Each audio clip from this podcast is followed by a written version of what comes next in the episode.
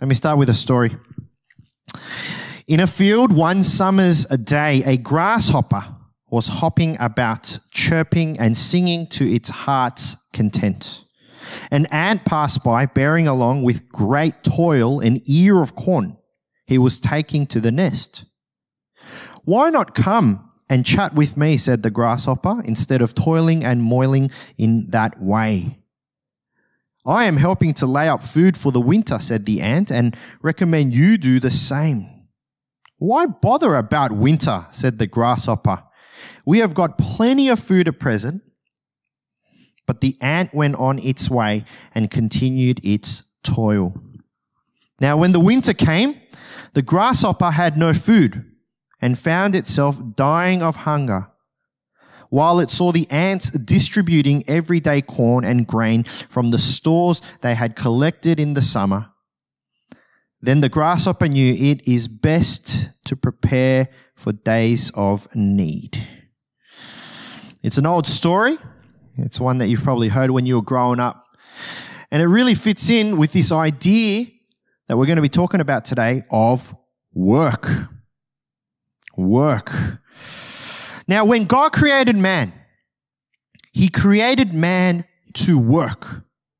Now, it's not work that was a punishment, but it was something that man was created to do. Genesis 2:15 The Lord God took the man and put him in the garden of Eden to work it and take care of it. So we see that this idea of work is not something that was that, that happened to us as as as we grew uh, as humanity um, went along the timeline of history, but it's what we were created to do. Even for Adam, he didn't, he, God didn't create Adam to just hang around and do nothing. He created Adam to work the Garden of Eden. Now, as we read through the, the book of Proverbs that we're in, we're looking at some of the major themes. These proverbs, which are short statements that provide truth and advice. We see that there are two types of workers that are mentioned in the book of Proverbs that exist in our world. Firstly, the sluggard, and secondly, the hard worker. A sluggard is defined as a habitually lazy person. Now, pause for a moment and think about who the sluggard is in your life. And maybe if you can't think of who it is, it could be you. Who knows? They aren't just lazy. Sluggards aren't just lazy, but they have a habit of being lazy. And the Proverbs, they actually give us five different qualities of a sluggard. Okay? I didn't make this stuff up. This is all in the Proverbs. Okay? Number one, the love of sleep. Sluggards love to sleep. That snooze button is the best invention in the world. Sleep isn't just rest for the sluggard, but in one sense is an escape from the responsibilities that they may have. Proverbs 26, 14. As a door turns on its hinges, so a sluggard turns on his bed. Uh, Proverbs 6, 9 and 10. How long will you lie there, you sluggard? When will you get up from your sleep? A little sleep, a little slumber, a little folding of hands to rest. Proverbs 19, 15. Laziness brings on deep sleep and the shiftless go hungry. The first quality of a sluggard is they love to sleep. Secondly, is their inability to start. I'll do it later. I'll do it tomorrow is one of the qualities of a sluggard. Proverbs 21, 25 to 26. The craving of a sluggard will be the death of him because his hands refuse to work. All day he craves for more, but the righteous give without sparing. They want to do stuff, but they just don't. They can't. Thirdly, the inability to stick and finish a task. Sluggards may start something, but they rarely finish it. Proverbs 19:24 A sluggard buries his hand in the dish he will not even bring it back to his mouth. Now, just pause on that. I had to really think about what that proverb actually meant. I think it's one of the greatest verses in the Bible. The idea is this the sluggard is so lazy that he will put his hand in the food bowl or plate, but he's so lazy that it doesn't even get to his mouth. That's how lazy the sluggard is. Uh, Proverbs 12, 27, the lazy do not roast any game, but the diligent feed on the riches of the hunt. Once again, they go out and they hunt, but the sluggard can't even be bothered to cook what they have caught.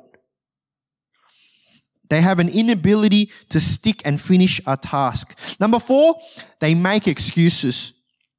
The sluggard can make an excuse for anything all the time. They find a reason to not do something, even if the, the reason is as ridiculous as can be. Proverbs 22 13. The sluggard says, I love this. There's a lion outside. I'll be killed in the public square. Once again, Proverbs 26 13. A sluggard says, There's a lion on the road, a fierce lion roaming the streets. This is how ridiculous the excuses of a sluggard sound. How extreme. But the sluggard is very good at making excuses.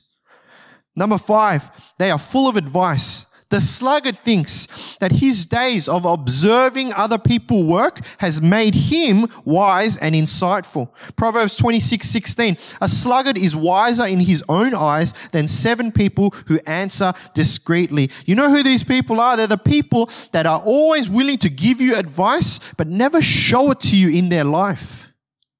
That's a sluggard. You know who I'm talking about.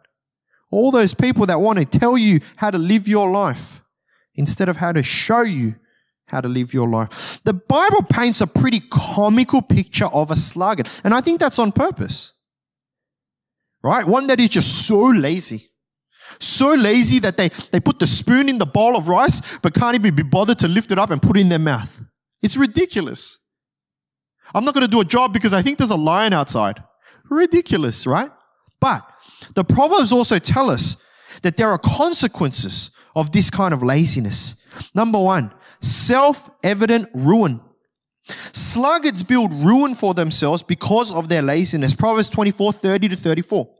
I went past the field of a sluggard, past the vineyard of someone who had no sense. Thorns had come up everywhere. The ground was covered with weeds and the stone wall was in ruins. I applied my heart to what I observed and learned a lesson from what I saw.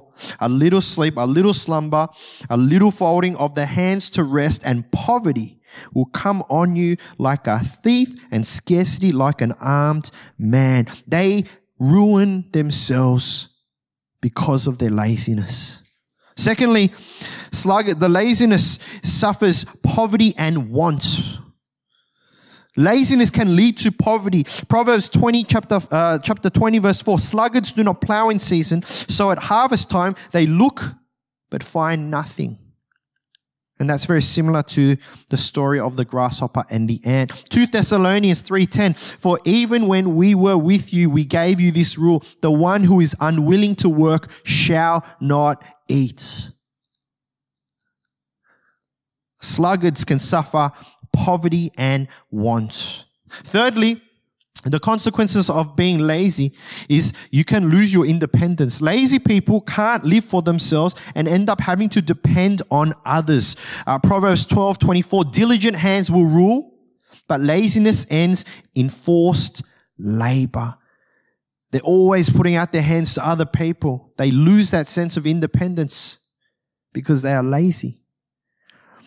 Finally, uh, the, uh, the consequence of being lazy is they get frustrated of getting nowhere. Lazy people find themselves not getting anywhere, and that can become very frustrating. Proverbs 13, 4, a sluggard's appetite is never filled, but the desires of the diligent are fully satisfied.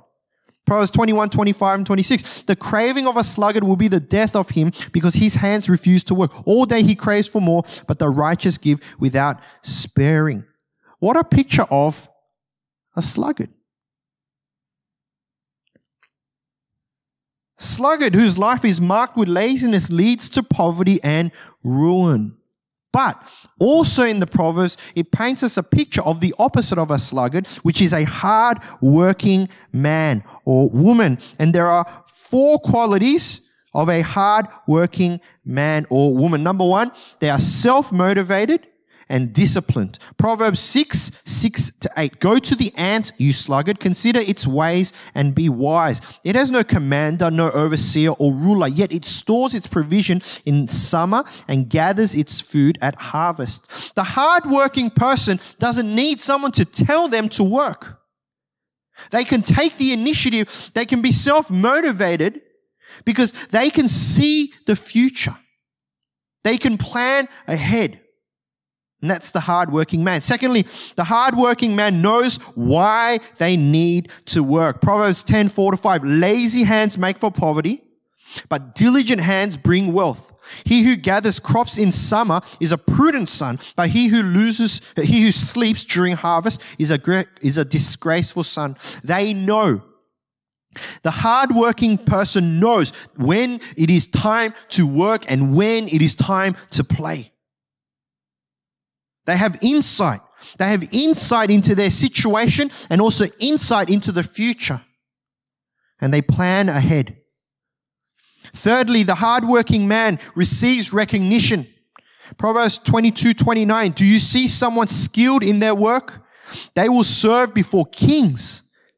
They will not serve before officials of low rank. Hard workers get recognized for their work. People are drawn to people that are hardworking, that are faithful, and that are efficient and effective. That this is, I know it sounds kind of even worldly, but these are the proverbs. This is wisdom literature from scripture. People are drawn to successful people. People are drawn to people that work hard. Finally, the hardworking man is rewarded for his work. Proverbs 10:4, lazy hands make for poverty, but diligent hands bring what? Wealth.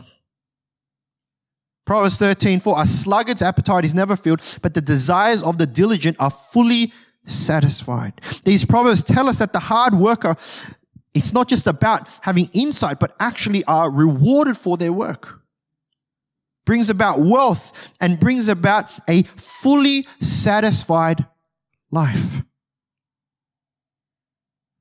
This is what the Proverbs teach to us about work. That you can be a sluggard and lazy, or you can be hardworking. And the consequences between these two, the choice you make of the type of worker you want to be, is going to be the difference between life and death, riches and poverty, fullness and emptiness. One of the assumptions that we have to take into account, however, when we read uh, these proverbs about work, is the assumption that you are able to work. However, we know that there are people in our society that cannot work because of internal or external circumstances. Don't listen to this sermon. Call your 90 year old grandmother who lies in bed watching Oprah and tell her that she is a sluggard because she does not work. You've got to put it into context. The point is this. If you are able to work, you should choose wisdom and choose to be hardworking and not a sluggard, not laziness. And if you see yourself, you're listening and you feel like, oh, actually, there's a few of these traits of a sluggard in my work, then even then, choose wisdom. Choose wisdom to work hard and move towards that direction. The Proverbs speak they speak about these issues. Now, why is this such an important issue? If you think about it, we spend you know, on an, on an average week, you know, you're talking 40 hours a week, right? Most of us are out there hustling. Most of us out there trying to make a living. Most of us are out there trying to support people around us through our work. What scripture wants us to know, what the Proverbs want us to know is this. Are you working with wisdom? Because that's what it's, that's the picture that it's giving to us. And that's the picture of the Proverbs, right? You can either live with wisdom or you can live without wisdom. And in the same way, you can either work with wisdom or work without wisdom. And the consequences are very different. Now, let me remind you what wisdom is. Wisdom begins with the fear of the Lord. And actually, our attitude towards work has so much more to do with who we believe we are working for. It doesn't matter what you do for work. It doesn't matter if you're an academic. It doesn't matter if you're in high school. Your work is to study. It doesn't matter if you're out, on the field or you're in an office, whether you're teaching people whether you're cooking, whether you're a tradie, it doesn't matter. The Bible doesn't say anything about the type of work you do. But it's a reminder that whatever work we do, we've got to choose to do it with wisdom. And to do that, it means that when we work, we've got to work with the fear of God, meaning you've got to have God in mind. Who you work for, who you believe you work for, will actually determine the way you work. Let me give you an example. If your mum tells you, if you're still living at home, if your mum says, hey, you need to vacuum the house, not many of us get excited about that kind of work, right? And what do you do? You procrastinate. You think, how late can I do this before I get busted by my mum? Or how many times can I hear my mum nag and nag and nag about this before I actually have to vacuum? And so when you finally vacuum, you're doing it because you don't want to hear nagging, because, you know, you're, you're begrudgingly doing it. There's no joy in that kind of work, right? No one's getting excited. However, if you were dating, right? And your new boyfriend and girlfriend was going to come over to your house to have a meal, you would so very happily pick up that vacuum and you would vacuum so hard. You would be so excited to vacuum your house because of what was happening after. Complete change in attitude. Complete change in perspective. Right? Or if you got a message, right? Mom calls you and goes, Hey, empty the dishwasher. You're like, Ugh. you know, I'll get there, do it, blah, blah, blah. Bill Gates calls you and says, empty the dishwasher. You sort of go, okay, now, I don't know why Bill Gates would call you and tell you to empty the dishwasher, but just go with that picture. Because this is the thing. When you work, when you work, you've got to remember who you're working for. The problem is when we have an attitude that we work for ourselves, that we live for ourselves, right? Then we're our own boss. And we get to control our own timesheets. And we get to control our own attitudes. And if we feel like it, great, we'll do it. If we don't feel like it, then we won't do it. If, we, if we're in a great situation, then great, we'll, we'll enjoy the work. And if we're not in a great situation, then we'll complain, moan. But Proverbs reminds us that it's actually not us that we're working for. But actually, it's God that we're working for. Too many of us, our work is about me, my career, my finances. uh, you know, what I like to do, my dreams. But scripture tells us that even when we work, it's actually not for you.